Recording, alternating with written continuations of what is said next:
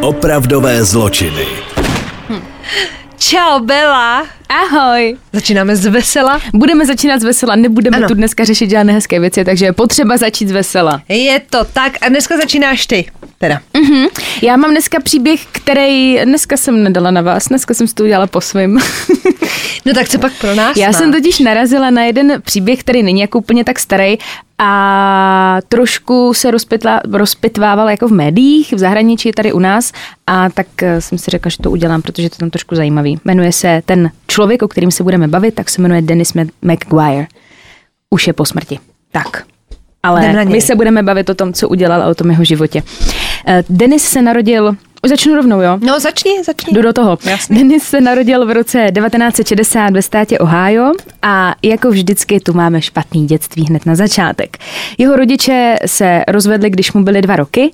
On zůstal s matkou a jeho bratr tak šel k jeho otci. A díky tady tomuhle rozdělení těch sourozenců, tak on ztratil eh, v podstatě veškerý kontakt s tím tátou i s tím bratrem a byl vlastně vázaný jenom na tu matku.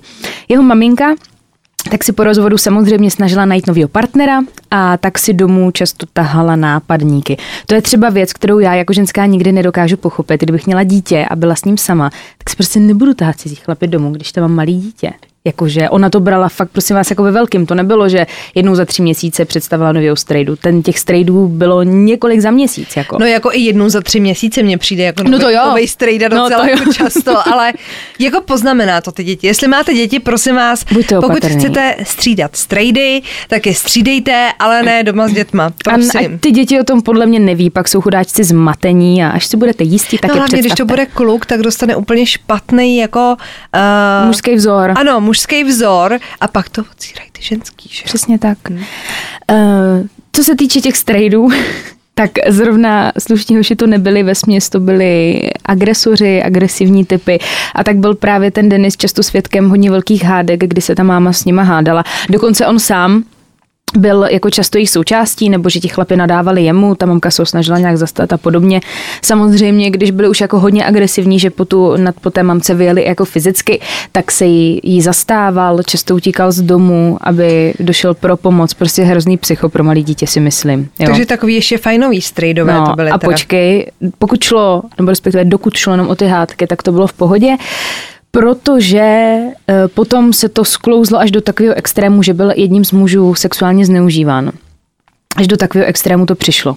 Co se týče té matky, tak ta tomu moc eh, pozornosti nevěnovala, eh, často se stěhovali a tak musel ten Denis často střídat školy, což si pojďme říct, to pro dítě taky není úplně dobrý základ, když nemáš tu stálou základnu těch kamarádů.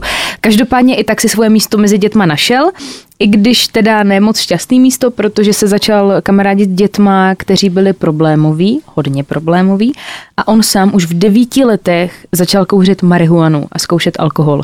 Ta travka mu vydržela až do jeho smrti. Hulil celý život od devíti let. Tak si to představte, jak to v té kebuli muselo vypadat. A předpokládám, že doma si toho nikdo nevšiml. ne. Mamka, ta tam byla se strejdama. Když mu bylo 14, tak eh, opustil školu, mm, žádný velký ambice do života neměl, spíš se jen tak jako poflakoval, jsem tam někde pracoval a když už pracoval, tak eh, fungoval jako dělník a jak jsem mluvila o té marihuaně, tak k ní měl hodně kladný vztah a samozřejmě nezůstalo jen u té mariánky, začal zkoušet i jiné drogy a dokonce je i prodával. Takže tady takhle si vydělával na svoje živobytí. To už je dílereček takovej. Dílereček, dělníček, nefakčenko, prostě všechno dohromady, úplně skvělá. Chlap. prostě chcete mít doma. Toho chcete holky. A, a, a nebo chcete, aby vaše dcera si ho přivedla jako svého nastávajícího. To je splněný sen, takový kluk. Tady tohle je teda tak všechno k tomu jeho životu. Mm, jak jsem říkala, že si přivydělával někdy jako dělník, tak eh, právě na práci dělníka si ho najala jistá paní Deaton. Právě k ní měl Denis přijít 11. února roku 1989 a za úkol měl odstranění ledu na okapech domů, plus tam vysely velký rampouchy, které jako ohrožovaly lidi okolo, tak to měl všechno odstranit. A zároveň měl vyčistit zevnitř i ty okapy, aby mohla odtýkat voda. Takže úplně běžná práce.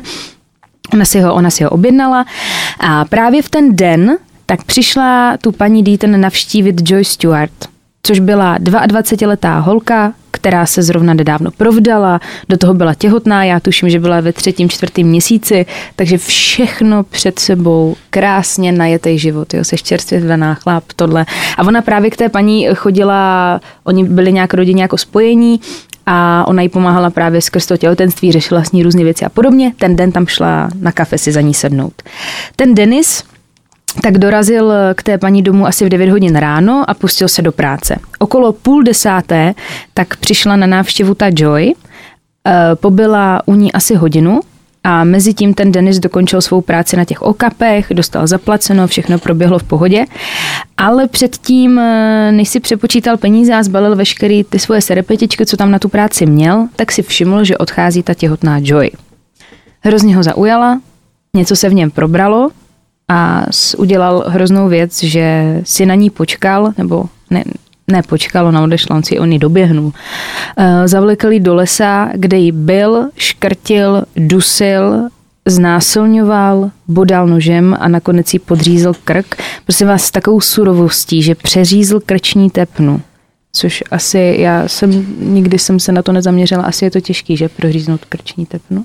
No, tak asi na to potřebujete nějakou sílu, ale ale spíš mě jako děsí, že znásilňoval jako těhotnou holku. Je to nechutný. To je přece... A teď si máte, že ona fakt byla jako, už to prostě není bylo vidět, bylo to třeba 4 měsíce, jo, takže prasárna. E, potom všem nechal tu holčinu ležet, jel domů, kde se převlíkl a podle výpovědi svých blízkých tak se choval, jako kdyby se nic nestalo. E, ta Joy tak v lese vykrvácela, to nenarozené dítě samozřejmě, samozřejmě umřelo taky. A to tělo tak našli následující den dva manželé, kteří se šli jen tak projít do lesa. A našli tam, našli tam zavražděnou. Uh, nejdřív, teď mě tady úplně vypadlo, jo, on taky, takže ji našli a prosím vás, manžel té Joy, té zavražděné, tak to tak nezvládl, že nakonec páchal sebevraždu, že to jako nikdy se přesto prostě nepřenesl, což já naprosto chápu. Tady tyhle ty, to, ne, že chápu sebevraždy, boha jeho, jenom to ne, ale když si zkusíme vtělit do jeho situace, že ti zabijou prostě čerstvou a manželku. Tohle strašně, kdyby to byla třeba... A jako, ještě o to dítě. Přijít o někoho je jako hrozný samo o sobě, ale když to bude třeba auto nehoda, tak... No. No, tak asi osm, Je to hrozný. Ale tohle, ta představa, no, No, co se týče toho Denise, tak byl dopaden až v průběhu roku 1900, 1993, eh, což když si vezmeme, že v 89. mi zabil a v 93. mi ho až chytli, tak to je vlastně čtyři roky po té vraždě. Eh, poprvé byl postaven před soud 22. prosince roku 1993 byl obviněn z vraždy, únosu a znásilnění a v průběhu vyšetřování se po dlouhém zapírání doznal. On hrozně dlouhou dobu tvrdil, že to neudělal, že, že nevinný, keci, keci podobně. Co se týče toho soudního procesu, tak ten Denisův obhájce tak argumentoval vlastně na obranu toho Denise tím, že měl těžký dětství, traumata plynoucí ze sexuálního a psychického zneužívání, taky důsledky užívání marihuany v raném věku. Jo. Tohle to všechno se snažil použít na tu jeho obhajobu, ale ten soudní psychiatr tak vyvrátil, že by ten Denis trpěl nějakou duševní chorobou a nebo že by byl nepříčetný přitom. Potvrdil prostě, že to je naprosto zdravý člověk a díky bohu porota zhledala toho Denise vinným ve všech bodech obžalovy a obžalovy, obžaloby a doporučila trest smrti. A teď se dostáváme k takovému zásadnímu bodu. Jde totiž o to, že byl teda odsouzený k trestu smrti a ve čtvrtek 16. ledna 2014 dopoledne tak byl uložen do křesla, spoután a byla mu aplikována smrtící látka. A teď se dostávám k tomu bodu. On zůstal nehybný po téměř pět minut a poté začal hlasitě chroptět, jako kdyby chrápal a vydával tento zvuk několik minut. Takže on vlastně umíral strašně pomalu a v hrozných bolestech. A nakonec teda zakuckal a v 10.53 místního času byl konečně prohlášen za mrtvýho. Tady tahle ta poprava tak vzbudila obrovský debaty, protože lidi začali říkat, že to je prostě nehumální, že umíral ve strašných bolestech, že strašně chudáček jako trpěl a v podstatě, když si pak pročítala ty články, tak si zjistila, že se v podstatě jenom všude řešilo, jak chudáček trpěl při popravě, ale ta Joy, ta prostě ubudená, totálně zmrzačená mrtvá holka, tak jako kdyby jako nic. A lidi se rozdělili na takový dva tábory právě, kteří jako říkali, že to zasloužil a druzí, že to je prostě hrozně jako nehumální a že by se tohle jako nemělo dělat. Ale upřímně, já to řeknu na rovinu, já jsem, mně to je úplně jedno, protože ten člověk, co té holce udělal, jako ten čin byl prostě nechutný a podle mě ať trpí. I kdyby tam sípal 45 minut, mě je to jedno, protože vzal prostě život holce a to se prostě nedělá, takže já jsem tohohle názoru. A je prostě škoda, že když se to pak jako vyhledává, tak vlastně to jméno té holky je to tak jako upozaděný, že se vlastně ani tak nemluví o té vraždě, spíš o tom, jak chudáček tam kašlal 10 minut. Takže tohle to, proto mě to zaujalo, no. To je takový ten moment, kdy člověk si říká vždycky schoř v pekle. Víš, jako No. úplně ti to běží hlavou a říkáš si, teď tohle prostě není fér, no. Tak hlavně, že ho dopadli, ale hlavně, že ho dopadli. Ale že... Já jsem říct. Jsi chtěla říct chcípnul, viď? Jo. No jo. My jsme starý dobračky dvě. A já pro vás mám pozor, pozor, pozor. A to vás bude ale bavit. A teď, no. tak co to bude? Ne, já jsem, aby to nevyznělo jako, že se někomu směju, ale teď nás znáte už. To už vás nemůže nic překvapit. Já mám pro vás Lobster. lobster boje alias humřího muže. Tak jdeme na něho. To se dělá hezky, to dělá? Jo, tak to je přesně on, to je přesně on, jdem na něj. No Já bych chtěla, abys, protože my teď do toho videa, a to je právě ta chvíle, kdyby bylo lepší, kdybyste možná, protože nám říkáte, že koukáte třeba, nebo že si pouštíte na Spotify ty díly jako dokola, tak dejte možná šanci občas i tomu videu na YouTube, protože jednak tady máme nezvaný hosty, který my vám nemůžeme ve zvukové stopě nechat, protože to nedává takový význam. Mm-hmm. A druhá, k vám tady ukazujeme věci, které na Spotify ukázat nejdou. Snažíme se to postnout na Instagram, ale samozřejmě není to tam všechno. Takže pokud třeba jenom posloucháte a budete se někdy nudit, tak si to puste i s videem. Jde o to, že by se museli jako koukat na nás, ale my tam dáváme uh, i právě nějaký bonusy. A já bych chtěla, protože teď vám sem posneme fotku humřího muže. A Barča ho ještě neviděla. Kdyby si vzala telefon teda, aby jsme měli jako tvoji reakci, jak vypadal, ale bacha, když si dáš Lobster Boy do Google, ono vám to nejde nějakou restauraci. Musíš si dát, um, jo, to je on. Jako promiň. To vypadá jak nožičky mandragory, no. Princip, já vám to vysvětlím. Dětsky. Ne, že bychom se chtěli někomu, něčemu jako smát, Počkej, ale je je to to prostě... možný. Víš, co jsem si vzpomněla? Já vám to vysvětlím totiž. No, na co jsi vzpomněla? Ježiš, to vypadá, Ježiši Kriste. Mně to připomíná American Horror Story, mm, ta série v tom cirkusu, tak tam byl nějaký. No, k cirkusu se totiž taky dostanem. To pozor. To je její výraz. To je normálně malý humor. No, já jsem na to narazila úplně náhodou a Já hrozně jsem- mi to jako zaujalo. Jako takhle. Já vám to vysvětlím. Jo. Ono je ale celkem hodně lobstrů na světě. No právě, já vám, já vám tu lob, lobstří nemoc vysvětlím, jo. U spousty vrahů, to už tady měla Barča před chvilkou, mohl za ty pozdější činy, který spáchali v té dospělosti špatný dětství. Jasně. Jo, týrání, alkohol v rodině, psychické indispozice, to všechno prostě hrálo roli. Ale když se podíváme do historie rodiny Stylesových, tak eh, po celý století její členy trápila zvláštní nemoc, nazvaná ektrodaktylie. Tak nějaký dinosaurus. No, v podstatě. Ale ruce lidí, kteří trpěli touhletou vzácnou chorobou, právě připomínali humří klepeta. A bylo to proto, že jim buď úplně chyběly prostřední prsty, to znamená, že měli jako malíček a palec, ale měli je jako silnější, protože to byly jediný dva prsty, který měli. Jakože měli jenom, Jako proti sobě, jako klepítko. Ne, jako vážně, jako klepítko. A a to měli nebo, jenom malíček a palec. No, ale tak měli je, surfaři. no, Ej. ale měli je jako silnější, jakože Jo. tou rukou mohli třeba zvedat věci a tak dál, jenom prostě jim narostly jenom dva prsty, anebo jim ty prsty jakoby přirostly, ty Mhm. prostřední, to znamená, že měli prostě to srostlý jako k palci a k malíčku jako rozdělený. Prostě měli klepítko. To je rostomiloučky, ale... Je to rostomiloučký a hlavně se na tom dalo docela dost vydělat, jo. To, co by jiný považovali za handicap, dokázala rodina Stylesových využít, protože když se jim rodili děti a začalo jich přibývat, tak všechny, všechny ty děti měly tu nemoc. Ty, ale to je Až takhle je to divný. dědičný. No počkej. A jak jich začalo jako přibývat, tak v té době samozřejmě eh, to byl rok 1937, když se narodil náš Lobster Boy, takže prostě v té době úplně asi ta antikoncepce jako nebyla jako na vzestupu, takže prostě se ty děti jako rodily a oni se rozhodli, že z toho využijou a založili si cirkus. A jmenovali se Lobster Family. Oni opravdu takhle Jo. svoje děti. No, no ne, tak chápeš, tak máš děti, které jsou nějakým způsobem postižený. Ty jsi jakoby s nějakým postižením, takže nemůžeš vykonávat klasickou práci a musíš se nějak pravda. jako živit. Tak než aby kradli, založili si cirkus Já jsem si vzpomněla na to přísloví, ne, ne, nemůžu říct. Ne, to Ne, nám zase popsat lidi, ať to řekneš. Jak ne, to, ne, to fakt nebudu říkat. To jsem, kde to, ne, to nebudem říkat, pojď dál. je, to, sp- je to sprostý? Ne, mohlo by to někoho, mohlo by to někoho, jak se to řekne, Ne, ro, ro, rozčernit, rozčertit. Ne, to vždycky říkám mému bratrovi, já mám devítiletého bratra a vždycky, když mě třeba umývá auto nebo mě obskakuje, tak vždycky je naučený, že mi řekne, dětskou práci využij, sám si svůj život užij.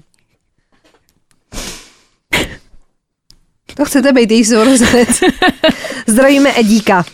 No, takže si založili ten cirkus a my budeme mluvit o Grady Stylesovi, juniorovi, který získal teda přezdívku Lobster Boy, naprosto logicky, a ten se narodil v roce 37 v Pittsburghu do už cirkusového kolotoče, kdy už jako vystupovali jo. a už to měli jako docela rozjetý. Pardon. Případ Garyho Stylese byl ale těžší než u jeho sourozenců, protože nemoc postihla i spodní končetiny. To jsem viděla na té fotce vlastně. To už je prostě úplně konečná. Takže se musel pohybovat na vozíku, ale v průběhu dospívání hodně zesílil a uměl se jako pohybovat i bez něj. Mm-hmm. Vypadalo to, jako on v podstatě jako lezl, tak nemá jako nohy, ale dokázal se prostě, když mu ten vozík vezmeš, tak prostě se dostal z bodu A do bodu B. Uh-huh. A dospívání strávil teda na cestách jako všichni členové cirkusu. Rodina Stylesových, ale na rozdíl od ostatních, a to je právě největší frajeřina, nemusela trénovat, chápeš? Když jdeš do cirkusu, tak tam máš, já nevím, provazochodkyni, máš tam akrobatku, máš tam klauna, blá, blá, blá. Ale jim stačilo otevřít to šapito a lidi na ně koukali. Takže to reálně ten cirkus probíhal tak, že tam prostě lidi přišli Ano, a koukali se na ně, protože to nezažili. jako, příprava. Ne, ne, vůbec. Ne. Jenom se jako ukazovali v podstatě jak v zoo, než spíš jako v cirkusu. Ale pozor, v té době, bavíme se o 30. letech, jo, mm-hmm. nebo o 40. už, vydělávali až 80 tisíc dolarů ročně na tu dobu za to, že se ukazovali. A protože Styles neznal nic než cirkus, tak se zamiloval do členky cirkusového sboru Marie, která k cirkusu utekla z domova, takže neměla to rodinný postižení, nebyla jeho příbuzná, což je dobrý znamení. Mm-hmm. A začali spolu randit, ona teda opětovala jeho city. Já jsem čekala, víš, jako když jsem si to A ta Marie byla, jako byla normální, zdravá, byla jo. bez postižení. A já jsem si právě říkala, no a teď, teď se to zlomí v tu chvíli, že ona si jako nebude ho jako opětovat ty city, nebo ho pošle do háje, nebo něco a teď se to zlomí, on někde zamorduje. Ale pozor, vůbec. Ona se zamilovala a vzala si ho za muže. Jako fakt. Ty bláho. Jako fakt. Takže v tomto bodě se to ještě jako nezlomilo. Narodili se jim dvě děti, Mhm. Obě z elektrodaktýlií, takže mohli pokračovat v tom rodinném podnikání. Počkej, chceš, počkej. Ne, já prosím, to bude tak Počkej. silný, evidentně to je tak silný postižení a tak silný Co to gen. je za gen? Nevím. Třeba u nás, Ale prostě není možnost, jakože evidentně v naší rodině A- a- třeba máme zdravý zuby, tak jsou ráda za tento gen. To je. Radši ty zuby. máme v naší rodině po tátově malý prsa. To já taky. Ale zase, hele, po tátově prsa a po tátově mám i vztah k alkoholu dobrý. Hele, já mám pocit, že jsme zdědili to samý po těch našich otcích. Takže, Uh, jo, počkej, vzali se, měli teda dvě děti, které měly taky obě elektrodaktýly a mohly teda pokračovat v tom cirkuse. Garyho dcera Kitty se, pozor, ale to, to pak, to jedno dítě, teď jsem vás mystifikovala, se narodila bez postižení a byla trnem v oku svého otce, protože prostě a jednoduše vybočovala. V té době se začal příběh Stylesovy rodiny stáčet špatným směrem.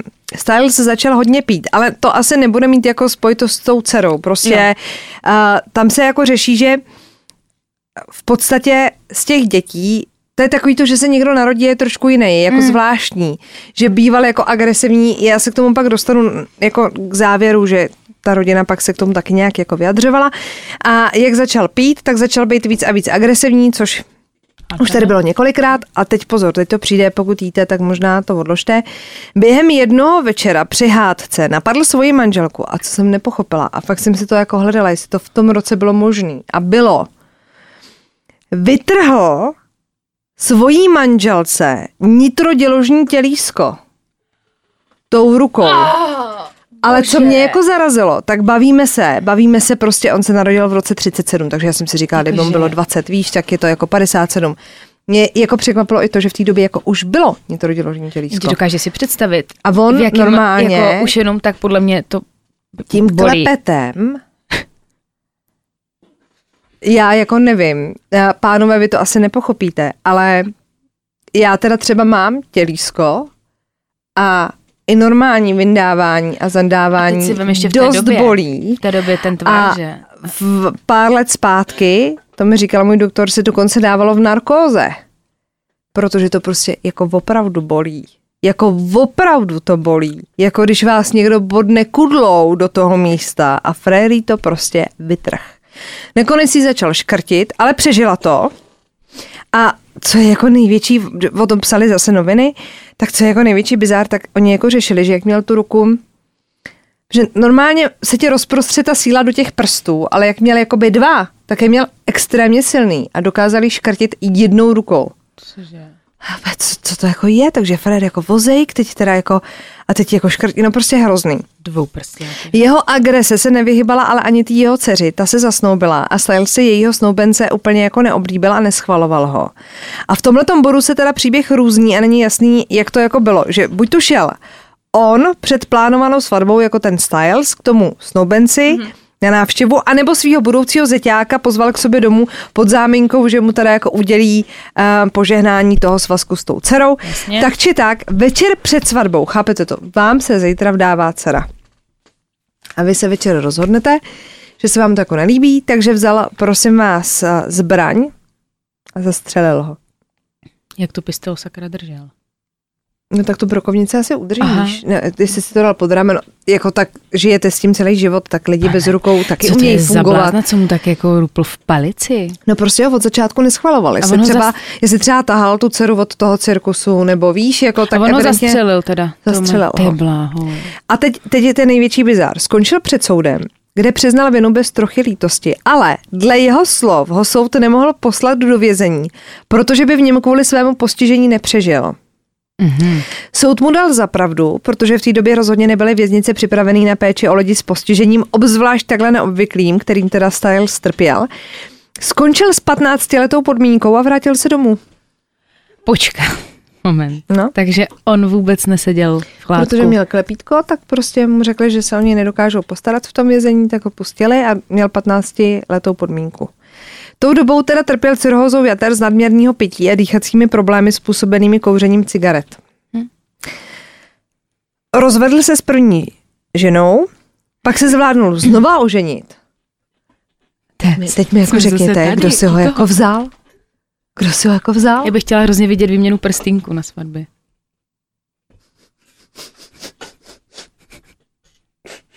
Já jsem to musela říct. Se strašně omlouváme, ale jako Ale upřímně, tak nabíháš. ale upřímně, koho z vás to prostě nenapadlo? Tak logicky, chápeš? Prostě Má se klepítko, to prostě, nabízelo, no tak. Ale on byl zlej, Proto že- se mu no. to se mu můžeme smát. Každopádně se zvládnul teda oženit po druhý. Třeba měl, ale teď mě to jako napadá. Třeba měl jiný jako um, Já na ty ručičky myslím taky. který mě, kterým jako ty ženský dostával. Jako je to hrozný, ale tak asi musel jako A nebo kde Bůh vzal, tak jim nepřidal třeba. ad jedna a jak my holky můžeme vědět, co takovej lobster dokáže, že jo? Myslím, jako kromě toho, co dokázal jako veřejně. Já na tím asi nechci si představit. No, takže zvládnul se teda znovu oženit a splodit dvě další děti, pokračoval ale v nekontrolovaném pití a jeho výbuchy agrese tím pádem neskončily, takže i to druhý manželství skončilo rozvodem. A teď, pozor, bizár numero dos.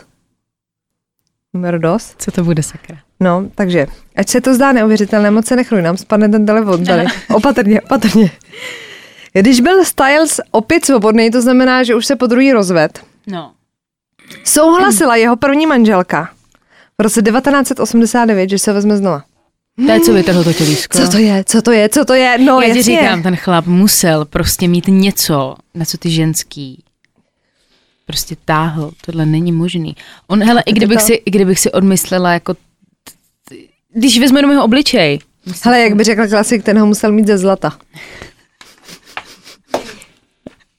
Hej, musel, to mě To neříkej. prostě není možný. To není možný. Není. Takže si ho znova vzala a překvapivě ani tentokrát to manželství nebylo ideální. No ne, fakt? No, No, to a protože ho, nečekala. protože ho neodsoudili, tak on si naopak myslel, že je nad zákonem, že jo, protože přece ho nezavřou, No. že jo, když má klepítko. Um, takže ji zase všechny byl doma a ta agrese se zhoršovala, až Marie našla svůj kraj, krajní mes a rozhodla se svůj, svůj život řešit jednou provždy. Pojď, Marie. Několik let po sobě, teda po sobě, několik let po svatbě, začínám být dyslektik asi, se rozhodla, že svého manžela nechá zabít. Mm-hmm. A co by si špinila prsty, zaplatila za to 17-letýmu sousedovi, Chrisi Vajentovi. Plán vymyslela dokonce s jejich společným synem, ne jako s jejím a sousedovým, ale s jejím a Stylesovým. Mm-hmm. Glenem Vajentovi zaplatili 1500 dolarů, pořídili mu i zbraň. Jednoho dne pak přišel Vajent na návštěvu do Stylesova karavanu a zastřelil ho. Trojice při výslechu pak vraždu nepopřela, Marie na svoji obhajobu řekla, že se vážně bála, že chce Styles zabít celou jejich rodinu a že je z hlouby duše přesvědčená, že by to udělal, což by jsme asi nikdo nebyli překvapený, protože ty, na, ty náznaky, náznaky tam byly. Tam byly. No. Před soudem vypovídala o hrůzách, které musela od svého manžela celá léta trpět. Zajímavý je, že proti němu svědčilo jenom jedno jeho dítě že jako mhm. zbytek nesvědčil jako proti němu, což je takový jako zvláštní. Nakonec ona i její syn Glenn skončili za mřížemi původně na 12 let. Wyant byl odsouzen za vraždu druhého stupně a odešel s trestem 27 let vězení. Ten 17-letý kluk. Ten soused. V roce 1997 se Marie i Glenn odvolali, ale soud jejich žádost o snížení trestu zamítl, jí nechal těch 12 let a jemu zvýšil trest na doživotí. To jsem úplně jako... Nepochopím. Jestli tam nebyly třeba nějaký, jako protože média se mu úplně nevěnujou eh, tomu Glenovi, tak jestli tam nebyl nějaký jako předchozí škraloup, víš, jakože mm-hmm. mu to jo. zvýšili. Eh, když rodina takové vypořádání s otcem násilníkem jako odsuzovala, tak když měl být eh, Styles pohřben, tak na jeho obřad nechtěl nikdo přijít. Nakonec se tam ta rodina asi nějak jako sešla, ale byla neoblíbený i v té komunitě, nejenom v té rodině, mm. ale je teda pravda, že tu komunitu tvořila většinou rodina, když byli v tom cirkuse, ale dokonce nenašli nikoho, kdo by chtěl níst strakev. Fakt až taková hmm. nenávist. Jo. Takže život lobsterboje byl hořký až do svého konce. Ty bláho. No já jsem chtěla říct to, že je mě líto té manželky s tím, s tím synem, protože to si jako pojďme říct, že když tak několik let s takovým člověkem žiješ a máš fakt jako strach o svoji rodinu, kdo by tohle jako neudělal. Je zvláštní, že to jako nebrali jako polehčující okolnost. Právě, vy? no, že to nebrali, ne jako sebeobranu, samozřejmě ne, ale jako polehčující okolnost, ještě to přiznali a řekla jako ten důvod. Možná, a co s tím možná totiž, kdyby to udělali paradoxně při té sebeobraně, kdy on by na něj jako útočil, kdyby to nedali někomu dalšímu, že to byla jako plánovaná vražda, víš. No. Jo, že to... Mm, že by ho zabila ona třeba v sebeobraně, nebo ten syn toho to měli promyslet, by to měla nějak vyprovokovat a měl přijít soused. Já si nedokážu představit, jak tady ten člověk prostě na tebe útočí. Musím říct, že mám takový tušení, že to by se o něm bude dneska zdát. Já mám taky pocit. Strávím noc s Lobsterboyem. Tak to byl Lobster Boy. Ježíš, to mě bavilo. No, se vám příběh líbil. Ale mám fakt pocit, že to je inspirovaný, že brali inspiraci u něho uh, American Horror Story. No, jako když si prohlídnete pořádně ty fotky, tak jo. No. Asi jo. Asi jo. Ale je to stejně šílený, že vlastně si vydělávali takový prach jenom tím, že tam byli. Lidi byli zvrhlí, že se chodili vyždívat jako na lidi vlastně, no ne, co jsou nemocní. Kdy, kdy si se přece chodilo koukat i na, i na Liliputy, že jo? Nebo když no. měl kdokoliv nějakou jako anomálii, tak se na to chodilo koukat, že jo, do cirkusu. Pravda, no. Jak zaznělo ve dva a půl chlapa, dřív člověk musel dát 50 centů, aby viděl tetování. Je, to bychom vydělali teď. Teď už jo. Tak jo, mějte se nám krásně, uh, posílejte nám určitě dál vaše tipy a my se vynasnažíme zase najít nějakou perličku na příště. Tak jo. Tak pa, pa, pa. Čau, čau.